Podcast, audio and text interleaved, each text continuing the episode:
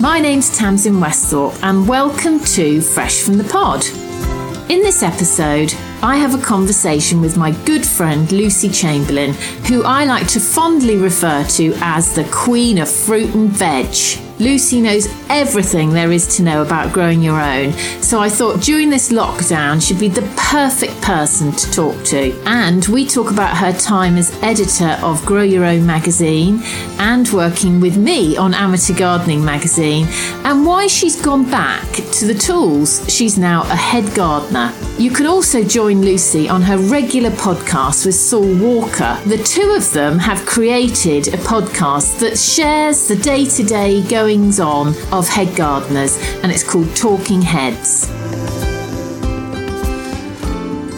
Well, it's lovely of you to join me on Fresh From The Pod, and obviously your skills as a veg grower are just incredibly valuable at the moment, aren't they? Well, I have to say that I have, since the covid nineteen virus has sort of come into our, our minds, I have been sewing my socks off in the greenhouse here at home and also in the greenhouse at East Donyland Hall where we have our wall kitchen garden. So I'm very glad at this moment that I do feel that I can provide food for my household and also for the, for the family at the hall. So, yeah. Yeah. So your life, explain to me your daily life. So you are at the hall how many days a week in the normal world?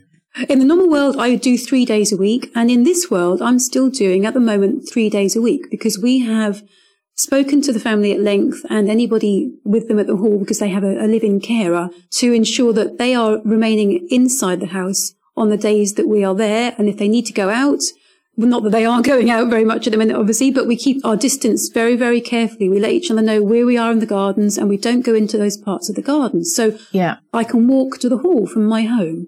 Oh, so that's wonderful. In that sense, good. Yeah, I am very lucky because I've been saying to friends that actually I feel safer at the hall because it's so remote. We're on a big one hundred acre estate and I can go to the hall and I don't see anybody apart from Ian, my husband, who I'm living with. I don't yeah. see anyone all day. So at the moment, whilst the movements are obviously very restricted, I, I'm really hoping that I can continue going to the hall. So the family have got the reassurance that their garden's still being looked after and everything's being watered in the greenhouse. And also for my mental health as well, actually, I feel calmer mm. away from my house where I'm watching the news and I'm seeing it all unfurl and go on in front of me. Actually feel just to go to the hall, it's almost like a normal day for me, which yeah. is, I think that's really grounding and really solid and just makes me feel, yeah, I can catch my breath and just feel more leveled. So, you know, we've known each other for gosh, nearly twenty years now. And I think at I times in our career, at the very early days, I know my friends were sort of, oh, you're a gardener, you know, like, gosh, is that the best you can come up with? But now, I mean, I think, thank goodness we are. It really is, yeah, you know, know, amazing. And I think that people are that have no interest in gardening are actually starting to realise that maybe they should read Lucy's column in A G about growing veg each week. But um, please do, please do. Yeah, what's been what? What would you say to a family that have never grown veg before at this time and they want to give it a go without sort of confusing them? What is the starting point? Yeah. I've been thinking about this because, as you say, there's been lots of movement on social media because that's a really quick way to get the word out to people on what crops people can grow and can they realistically be self-sufficient in a very short time scale. And I, I think if I was a family wanting to start out and wanting to sow some basics and able to get hold of the seed, for example, then things such as quick-growing salad crops, they are a cinch to grow. They germinate really readily. So things such as your lettuce, things like rocket. I've sown loads of, loads of basil as well. There's lots of, when you start looking into it, there's things called uh, like mizuna, the pak choys, mustard greens, all, all, uh, komatsuna. There's lots and lots of leafy salads that people can grow. And I've sowed some rocket three days ago. It's already germinated. So there are some crops that actually will, I think as much as anything, they might not provide you with massive harvests quickly, but they provide you with that reassurance that you're, that something's growing in your garden that makes you feel a lot better. So salad leaves, I would start with those. And realistically, if you sowed some today after listening to this podcast, things like rocket or lettuce or anything quick growing along those lines, even radish and mustard, you could be harvesting those within five or six weeks. Now, that, again, in the timeframes that we've been looking at on the news, that still seems to me like a long time in the future. You can't sow something and expect to get a harvest within two weeks, three weeks. You could yeah. sow, for example, micro leaves, but they're not going to bulk you out. They're just going to be a garnish on the side of your plate. So maybe for, I say, mental well-being, they'll make you feel comforted, but they're not going to give you a really good harvest. Things like pea shoots, again, you could sow some of those.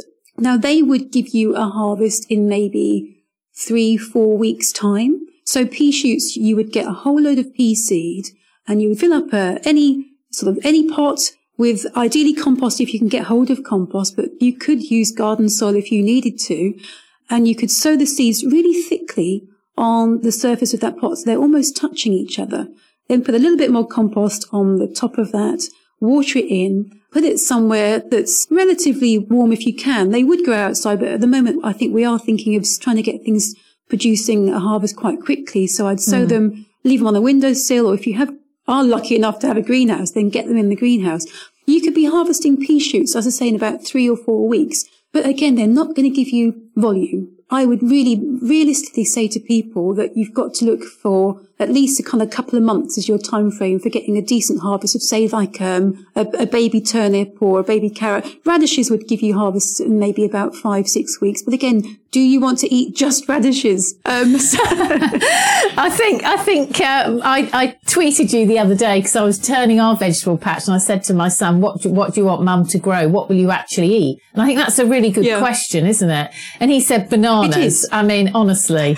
So, um, but I worry that people are sort of thinking, oh, that looks nice, and, and sewing away, and they're sewing entire packets, which again, mm. with things like lettuce and tomatoes, you don't need fifty tomato plants, do you?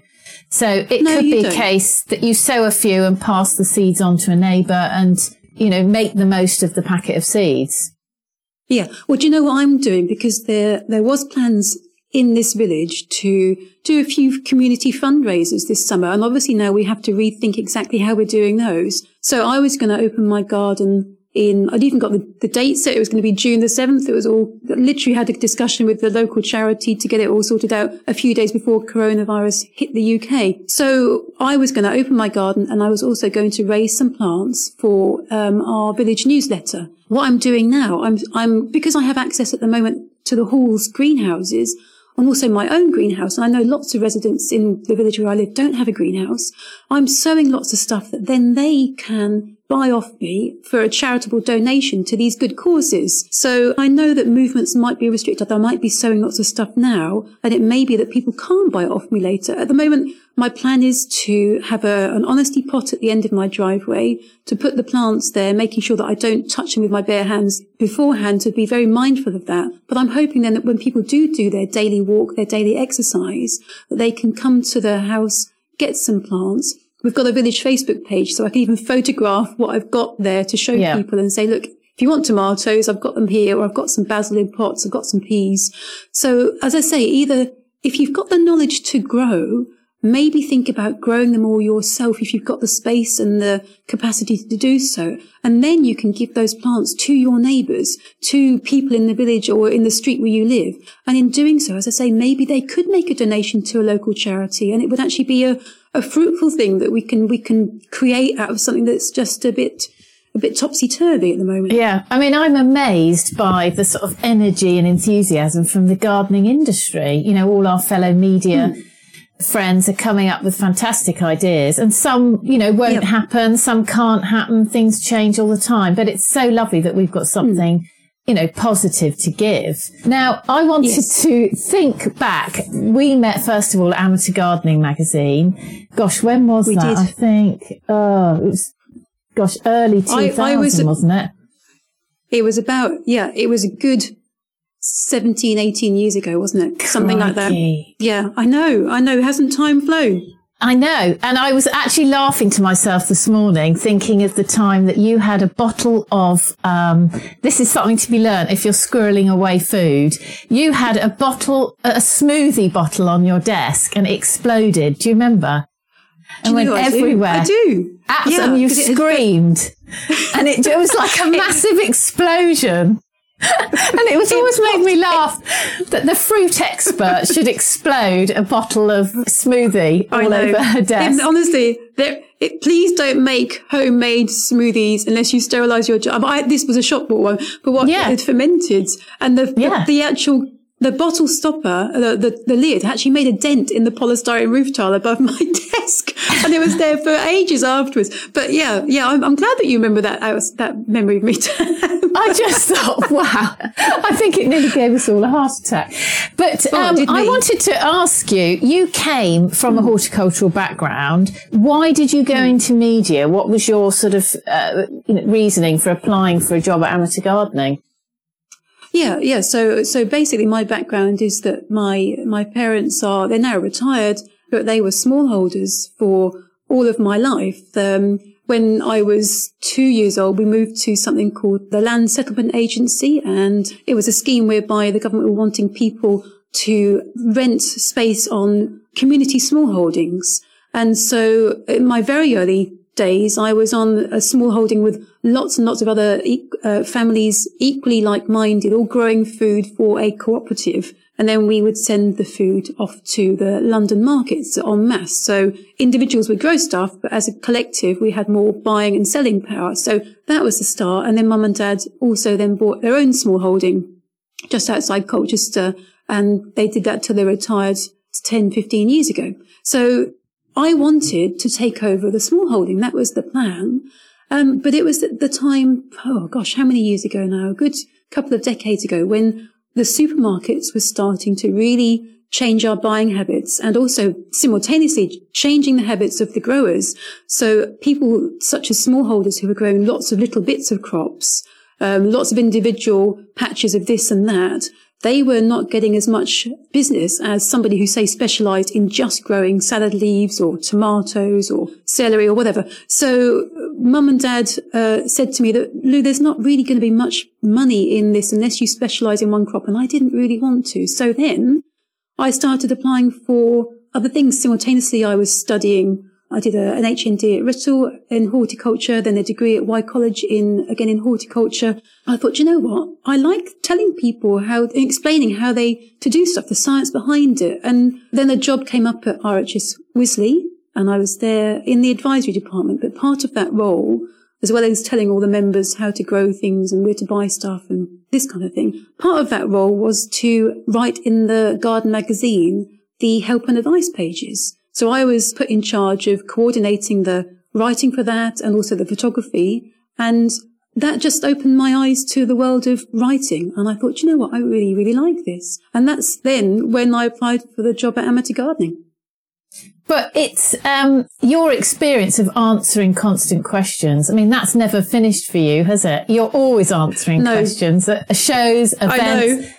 And and do you ever tire of that? Do you ever think, oh, no, not that question again? Is there a question that you constantly get asked? Do you know what? I think if I did, I would have stopped doing it by now. But actually, I find it really good. I like a I like a bit of a mental challenge. And I think that, as I say, when I was at Wisley, I was literally answering hundreds of questions a day by phone and email and letter and face-to-face. And I still I, just, I still do that now on the radio and going to the R H S shows and the B B C Gardeners World Live. That's my main role there on the advice desk with Saul Walker. We we sit there and literally get asked question after question after question. At the end of the day, I'm exhausted because it's mentally quite, uh, sort of, you know, people put their fingers in your brain and ask all sorts of questions. But actually, I really love it. And I think that, there, yeah, you do find that there are questions that you get repeatedly asked. But then it, what that does, it allows you to then identify trends in gardening, or say if you think, oh, this might be a really bad year for blossom end rot, or it might be a really interesting year for a certain phenomenon going on in the garden, like things flowering earlier. It allows you to still remain at the coalface,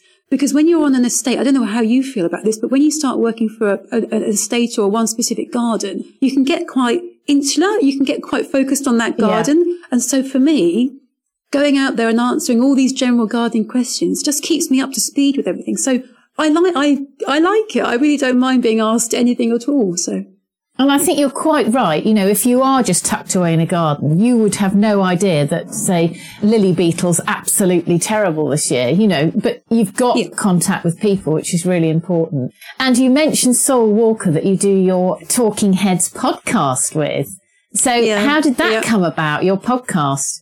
Well, that I was very, very lucky there because Saul was a lovely chap and I met him at B B C Gardeners World Live. That's where we first met to work on the plant advice desk together. And also we, we also there judge the floral marquee. They have a whole, whole load of assessors going around looking at the quality of the exhibits in the floral marquee and awarding them their various medals. So that's what we were doing. And we would have been doing that this year. But Saul wanted, we both kept saying every year we wanted to do something, but we didn't quite know what. We both say we were both rubbish at promoting ourselves and, and, um, we were trying to think of a way to do something that felt comfortable to us and felt right. And he phoned me up one day and said, look, oh, Lou, I've, I've seen a, I think it was an eight week podcast course where he is in Devon, an evening course. He said, I'm going to go on it. Would you like to be part of the podcast with me, be the other half? And I was blown away. I said, oh, that would be absolutely lovely. So that's what we do. And it, it feels nice because it's, we are basically trying, it, I say it's Talking Heads, um, is, is the, the name of the podcast. And it literally is, Saul is a head gardener at Stone Lands down in Devon. I'm head gardener for East Donyland Hall. So it's us two talking about our estates and maybe just that slightly different perspective that people have who are looking after large estates, but then how that can relate to people with smaller gardens. And so it's an insight into our worlds, but it's also something that hopefully people can take tips and advice from for their own back gardens. And it's just, it's just us two rambling away about whatever we feel like needs to be talked about. And it's lovely. We, we so enjoy doing it. We just, I think we're just both passionate plants people and we get on well. We have a bit of a banter. We pull each other's leg and it's fun. And that's, that's really our main reason for doing it. It's not to be, you know, we're not trying to make any money or commercial value from it. It literally is just something that we hope we enjoy and other people maybe enjoy it as well. Brilliant. Well, I thoroughly enjoy listening to them when I'm gardening. I think it's the perfect combination, Aww. Isn't it? Hands and knees, listening to Lucy and Saul. Obviously, gardening is brilliantly wonderful for our mental health. And we've already touched on the fact mm. that, you know, this is going to help people get through this dreadful time. Who would have thought weeding would be the answer to most of our problems? Now you've had, exactly. um, you've been very honest and open about your, you know, your, your terrible upset of not being successful with I V F. And you've, you've told yes. me and you've put in articles that gardening has got you through this. How, how yeah, has it got yeah. you through this time?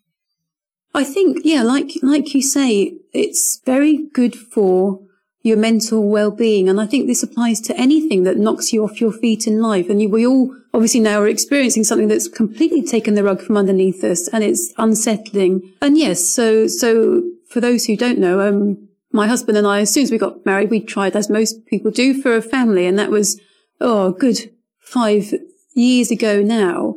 Um, yeah, we tried to conceive naturally. And then we went through three rounds of I V F, you know, donor eggs and my own eggs. And nothing worked. And I did find those times really, really, really hard. It was the first massive hurdle in my life I think I'd actually faced that it, it made me feel like my identity was really being questioned because most women, I, you know, you want to think that you can bring a child into the world. It's, for me, that was like, well, that's what I was supposed to be doing. I always anticipated that I was going to have a family and, and it, all that was being thrown into question and doubt. And I felt, I felt awful, honestly. It was just so upsetting in many ways that I didn't really even appreciate was going to upset me. But the, what gardening did at that time was just allow me to forget that side of things, because when you're going through things like I V F, you've got lots of injections to give yourself, lots of cycles to um, to go through. You know, you have to go and have ultrasounds regularly. You have to go to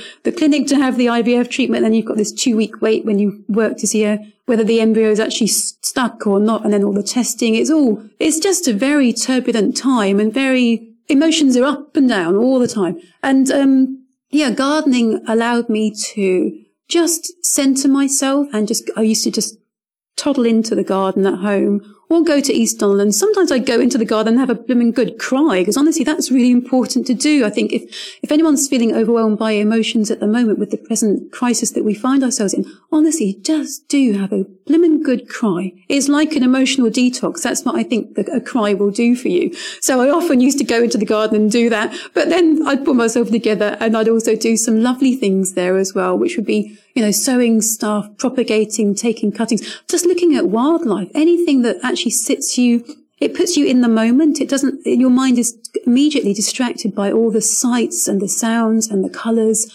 and all, everything in front of you is just flooding you with, with really positive emotions. And I think that's what gardening does when you are facing, as I say, times of uncertainty. Go into the garden. Uh, you'll see a butterfly, you'll hear a bird, you'll see a bee, you'll, you can get your hands in the soil, in the compost. Like you say, weeding, you can, you can get really pedantic about weeding and really, you know, go, go for it in the garden. If there's a bed that you've got in your garden that you really need to get your teeth into now, for goodness sake, now is the time to do it. And you will feel so much better once you've actually got that bed around and you, you know, you've turned something that's negative, you've kicked it out of your brain, you've gone out there, you've put your energy into something positive. I think that's the thing. You, the energy needs to go into something that's really constructive, not nothing that's draining. And that's what gardening can do for us all.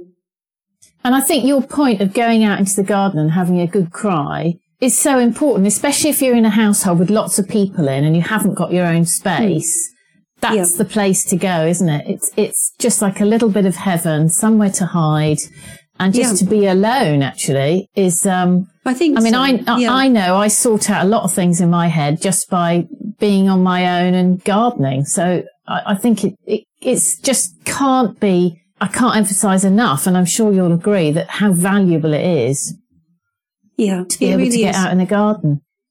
And it's better than having a cry in the staff toilets, isn't it? Like most people have to do. We don't have those facilities as gardeners. No, I have done that in my time. As time as I was going to say, Grow Your Own magazine. that has that has been something that I've done when you're in an office full of people and you're feeling a bit like overwhelmed with everything. Again, as I say, it's literally I I do don't be ashamed of crying. As I say, I think it's an emotional detox. That's what I think of it as. You get these over, overwhelming feelings. And the best thing to do is release them, you know, honestly, don't hold it in, release them, get them out. Um, just, just do that. And it, I think sometimes if you feel like you want to get upset, say, for example, you've got children in the house and you, you want to be a rock for them and you don't want to be seen to be looking upset. Or, for example, with me, uh, Ian, through I V F and, and, uh, through other things that have happened lately, but Ian's, Ian's health has been in question. And, so I wanted to be a rock for him, but at the same time, I wanted to go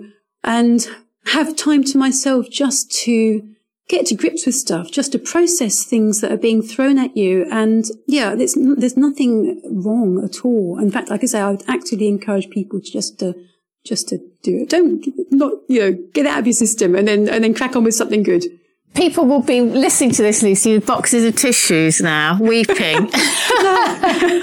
Oh, dear. Now, you mentioned your time as a Grow Your Own editor, and our career is quite funny because we both left Amateur Gardening at a similar time, both went on to edit, and I think you will agree that that was a big step for both of us, wasn't it, to go and edit magazines? You're suddenly yes. the boss, and you're not so much part of the team. Um, how did you find that? I mean, I found that quite, because we were such a tight-knit team at Amateur Gardening, suddenly you are the person in charge. Yeah, I know. I, th- I think when you are working for a magazine and you are in the editorial team, being in that editor's seat is your ultimate goal. So, for example, for my, my route into it, as I say, I was writing for the Garden magazine. Then I thought, Uh, I wanted to write for a slightly more senior position. So that was me as gardening editor at Amateur Gardening. And you were, that's when we met, you were features editor, weren't you? And then, and then you became deputy editor too. So what you're wanting to do is to climb that ladder. That's the natural process. You want to, if you, if you've got the ambition, you want to go up and up and up and you want to be in that editor's chair. And then suddenly this lovely, amazing opportunity is given to you and you're sat in that chair. And you suddenly realize, wow, the responsibility on my shoulders yeah, huge. is massive. And you do. What have I really done? Does. Yeah. I know. I literally did have a couple of days. I know my first couple of days when I went into edit Grow Your Own magazine, I sat in the chair and I got a lovely team around me. Of uh, we've got all the advertising team and the art studio. And then the editorial team was sat in separate offices, and I had my editorial assistant and my deputy. And I literally sat there for a day, staring at the magazine, just trying to take in the enormity of what had just happened and thinking, oh, how I, I now need to lead. I now need to be the one yeah. who directs the, the way the magazine evolves and changes and the content of it and commissions all this. And, um, it, it does, um, yeah, I can't quite put into words that I was absolutely elated, but at the same time, petrified into my boots about what I was going to do. And then I just managed to do it. I, f- I think what I did first of all was I, f- I flat planned the magazine, which is a way of, for those not in the publishing industry, flat planning is where you, you literally look at every individual page of the magazine and you decide the flow of the features and where the adverts are going to go and what features are going to be. And then you get all your regu- regular contributor pages in there. So you, you basically give that magazine a structure and a template. And to me, that really grounded me. I was like, right, okay, I can now deal with this in bite-sized chunks. I need to look at,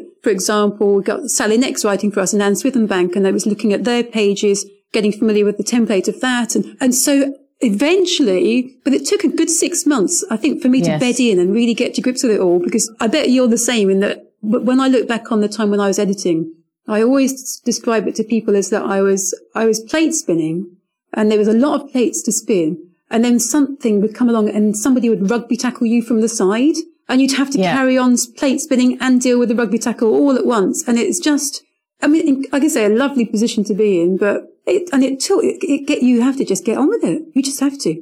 I think what I learned is how varied the job is and how actually you just live in uh, slightly in fear all the time of making the wrong decision. So now my next yeah. question is like, why have we both left that, you know, that hot seat and gone back to gardening? Most people will go, well, maybe you dropped all the plates, but I, th- I suspect with, with me, it was definitely, I've done this, I've achieved this, I've loved it. But like you, my passion is hands in soil. And I think you can yeah. only leave that for a while. Do you think? What what would be your view? I always think of myself as a gardener first and a journalist second. That's that's me. Because of my, my upbringing on my parents' nursery, and my grandma was a lovely gardener, it's horticulture is my main thing. And as you say, hands-on horticulture is... is delicious. It just keeps you connected with everything. It's what you're passionate about. I get much more excited about going into the garden and looking at flowers than I do about going into my office and turning on my laptop. You know, that's, yeah. that to me is why I wanted to get back to gardening. And also I, I do feel like, and I don't know how you, you, your mind works about this, but with me, I do like to, I want to get to grips with the job. And then I, if I, if I feel I'm making progress with that job, then that's great. If I feel like, for example, I'm changing the style of the magazine, getting the contributors up, or just putting input in there that I find's rewarding, that's great. And then there comes a time where you think, oh, I've, I've, I feel a bit like I'm treading water yeah. in the nicest possible way. I don't mean that at all in that I, I was, you know, I was still very conscientious in putting together good quality stuff and making sure the readers were entertained and all that. But for my personal satisfaction, I was like, I, I need that next step now. I need to do something else. And looking after, for me, looking after a walled kitchen garden was the only other thing in my career that made me feel like I wanted to get out of that editor's chair and yeah. do something else. And so lucky that where we are here in Fingringhoe, there's a hall, East, like I say, I mentioned before, East Donyland Hall.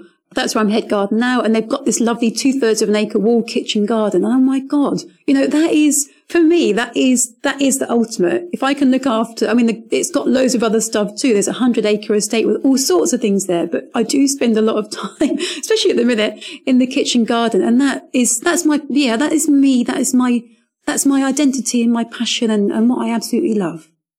But do you find now that you are hands in soil every day, do you find it's easier to write? You know, it's easier to share oh. gardening because you're doing it. Yeah, it gives you, basically it gives you fodder. It gives you fodder to yeah. write about. It gives you the, the experiences. You're connected with the gardening calendar because you're seeing it every single day. For example, what I write about in Amateur Gardening magazine each week is, is about growing your fruit and veg. And I've been doing that now for the last four, five years. I love doing it. I absolutely adore doing it. But you have to always obviously think of fresh content to keep the readers entertained.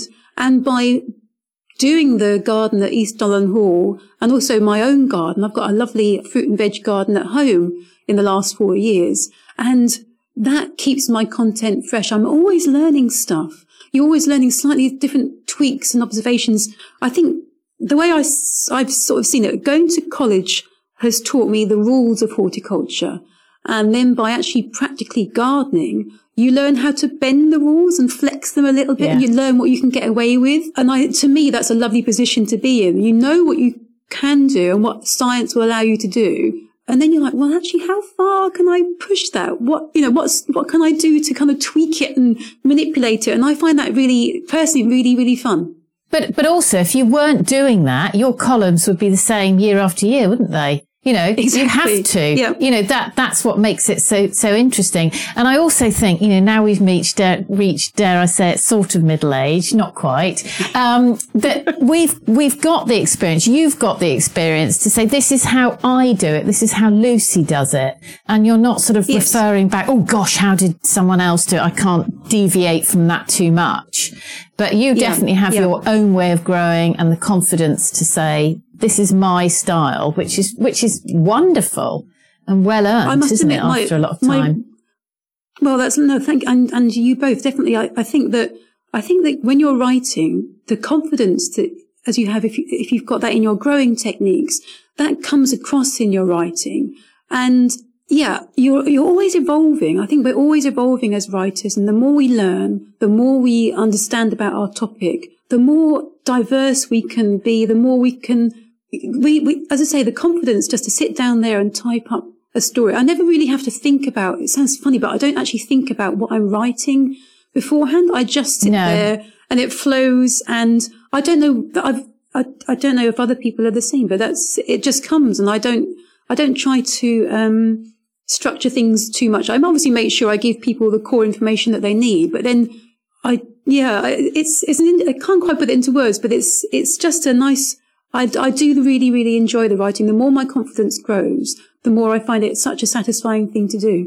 Yeah, most definitely. Now, we have a sort of shared hero, don't we, in our wonderful friend Peter Seabrook, who um, has oh. been writing and gardening, you know, forever. And he's always been rather lovely to us too, hasn't he, as his sort of gardening girls. Oh.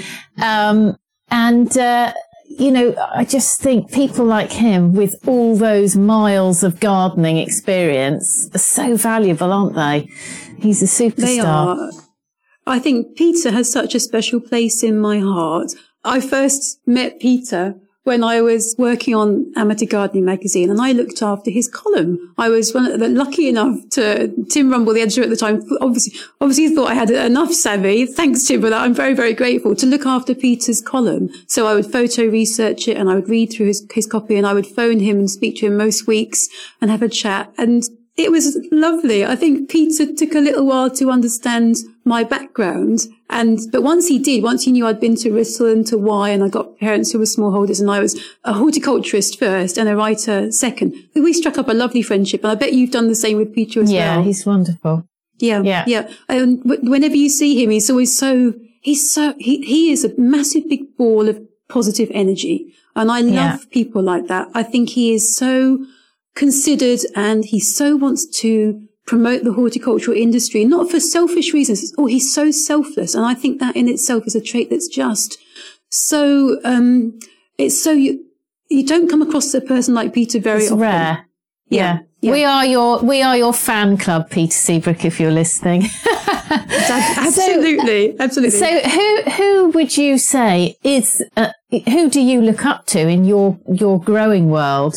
Are there any other people that you think, gosh, you know, that they, they really have done well and um, uh, yeah. you, you listen yeah. to their information? I think when it comes to fruit and veg, I think probably I don't like to be bumptious, but I, I think that in that sense, I, I feel that I don't look to, not to say that there's not people out there that are fantastically knowledgeable, but I, what excites me at the moment is things that I haven't really looked into much depth. Like I say, I always want to kind of like improve on things. And so, for example, exotics, people who love growing exotic plants. I, I haven't done that much because at East Donyland Hall, we don't, we have very traditional herbaceous borders, lots of herbaceous perennials and trees and shrubs, all very hardy. We might grow a few dahlias. That's about as most as exotic as we get. And the, and, and I'm like, oh, do you know what? I'd love to get my teeth into something else. So what I've started doing recently, and I've obviously at the moment, I've that's put a lid on things. I can't go around so freely as I used to, but I, I've started approaching gardeners and nurseries who grow plants that I find fascinating. So just down the road from me, in Malden, is Ulting Wick, owned by Philippa Barrows. Oh, I'd love to go there. Yeah. Oh, oh do you know, in in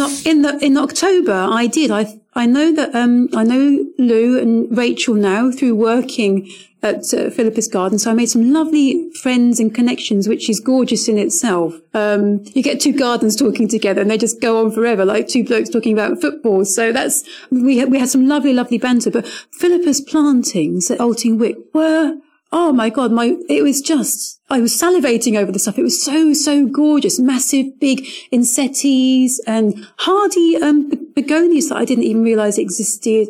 And, um, some really unusual things like this. this um, I can't think of the, spe- this is, it gets new to me. There's species of tobacco plants that just look nothing like tobacco plants and the big yakons. And, um, it was just delicious. And she got lots of dahlias and salvias and things that I'm more familiar with, but that really, really got me excited. And so I think that to me is, they're the people I look up to, the people who are literally growing and doing the stuff that, and you can see the results of their knowledge and their skill. She opens her gardens Um, usually in the spring and the autumn, when the, the spring is for her tulip collection, which again looks amazing. And then in the autumn, it's all for the exotics. And, um, for me, that's the kind of person that really, really gets me going. Gosh, Lucy, it sounds like you're going to be turning the garden you work for into something else. Do, do they give you a lot of freedom there to sort of do and grow what you want?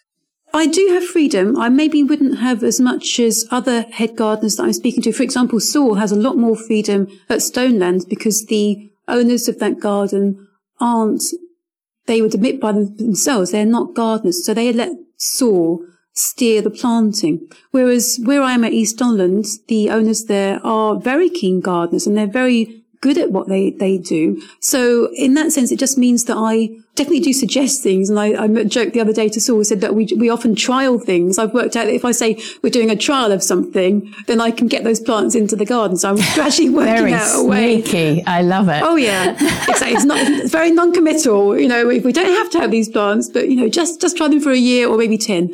And uh, yeah, we're just giving this entire tropical border, just a season to bed in and see how it does. Exactly. I love it. Excellent. Yeah, so so I, I, I can flex my wings to a degree, but um, yeah, I, as I say, it's, it's it's such a lovely place to work. It's literally, I'm sitting here in my lounge at the minute talking to you, and I can look out of my lounge window and I can see the back garden of the hall. As I say, it's oh, that, that's brilliant. Literally that close Fantastic. To me, and um, it's got some beautiful parts to it. So I'm I feel very very lucky. So what is there on your sort of bucket list left for you? Do you, is there anything you're desperate to do, a job you're desperate to do, or an experience? Oh, do you know what? It's been funny because just going back to the, the motherhood thing, like that, that is what I'm waiting to do. I still would very much like to tick that box. That is something for me that is, I know it's aside from horticulture, but I, yeah, that, that's the thing that's, um, something that I, I just would so love to get there. And, uh, Ian and I are trying different ways to get to that point in our lives. And in the meantime, obviously living as much as we can and having as much fun as we can. I say last year we had a bit of a bad year because Ian had a, um, a cancer scare, which thankfully I have to say now is all, all sorted. That was, uh, again, a, a bit of a hideous year, a lot more crying as we touched on. Um, oh, so, well, no, but it's, that's just life, isn't it? Life just throws you these things. It's, as I say, it's now thrown us this. And, um, we, we I, I, it's taught me, Tam, to look at that silver lining as much as you can, because the, the silver lining is what gets you through the other stuff. And, um, yeah, to me, gardening and getting out there, I'm so lucky that I have got a nice garden at home. Uh, and I've been gardening all day at the hall. I come back in my stinky Gore-Tex coat and my welly boots, and I go straight into my garden. And um, yeah, that that to me is, um, I say that would be uh, the icing on the cake to be a mum at some point. And it sounds like your husband is just a superstar. And, uh, you know, you put pictures of him on Twitter with a chainsaw, boiler suit. Um, so oh. he's as passionate about gardening as you are, I take it. I I love him. Ian, honestly, I love you to pieces. He is, he, he and I are, we are like two peas in the pod. I know they say opposites attract, but actually we are so similar. Um, on our first date, we found out all sorts of things about each other. We both like badminton. We both go skiing. We both liked our gardening. Both went to Writtle College. We actually both stayed in the same hall, uh, same, sorry, not the hall's residence. In the, the other year, uh, when you're at Writtle, you're encouraged to go out into, um, find your own digs. We actually stayed in the same house, but three years apart. How Can weird. You believe that? Yeah, that's I know, strange. I know. Yeah, but no, he is, he's a gem. And I think, um, I'm very lucky that he and I both love gardening, and it means that, as you say, in our in our garden back at home, we're doing some massive big projects this year. He he's just spent the last two days digging up the bottom of the garden so we can plant loads more potatoes. And he's just like a shire horse. He just went at it like crazy and would not deviate from anything at all, apart from food and water, because that's what I've worked out. That's the way to his heart, is keep him well fed and watered. But um, yeah, he's um he's yeah. I'm very very lucky to have him, because he's he's he literally is like a, like a shy horse. He'll do all the the jobs that I couldn't do physically on my own. I'd be on my knees in minutes, and he just he just can keep going. He's fantastic. Ah, well, thank you so much for coming on to Zoom with me for the first time. And it's been so lovely to talk to you. It's lovely to see a friend and a friendly face. I know our oh, listeners can't see great. your face, but um yeah, it's been really great. And I know that we will keep in touch over, you know, as we continue through our journey in this uh, horticultural career we've chosen. And yeah, uh, yeah. keep telling us all what to do in our, our veg beds, Lucy, at this time. It's so important. I will so, do that. I will do that. Yeah, carry on Thank with you very your, much for your veggie treat. I will. And thank you so much for having me on here, Tammo. It's lovely to speak to you. Really, really nice. See you soon. Bye. Bye. Thank you for joining Lucy and I on Fresh From The Pod. If you want to hear more from Lucy, then do tune in to her regular podcast with Saul Walker, Talking Heads. I hope she's inspired you to grow your own. Just give it a go. Join me next time on Fresh From The Pod.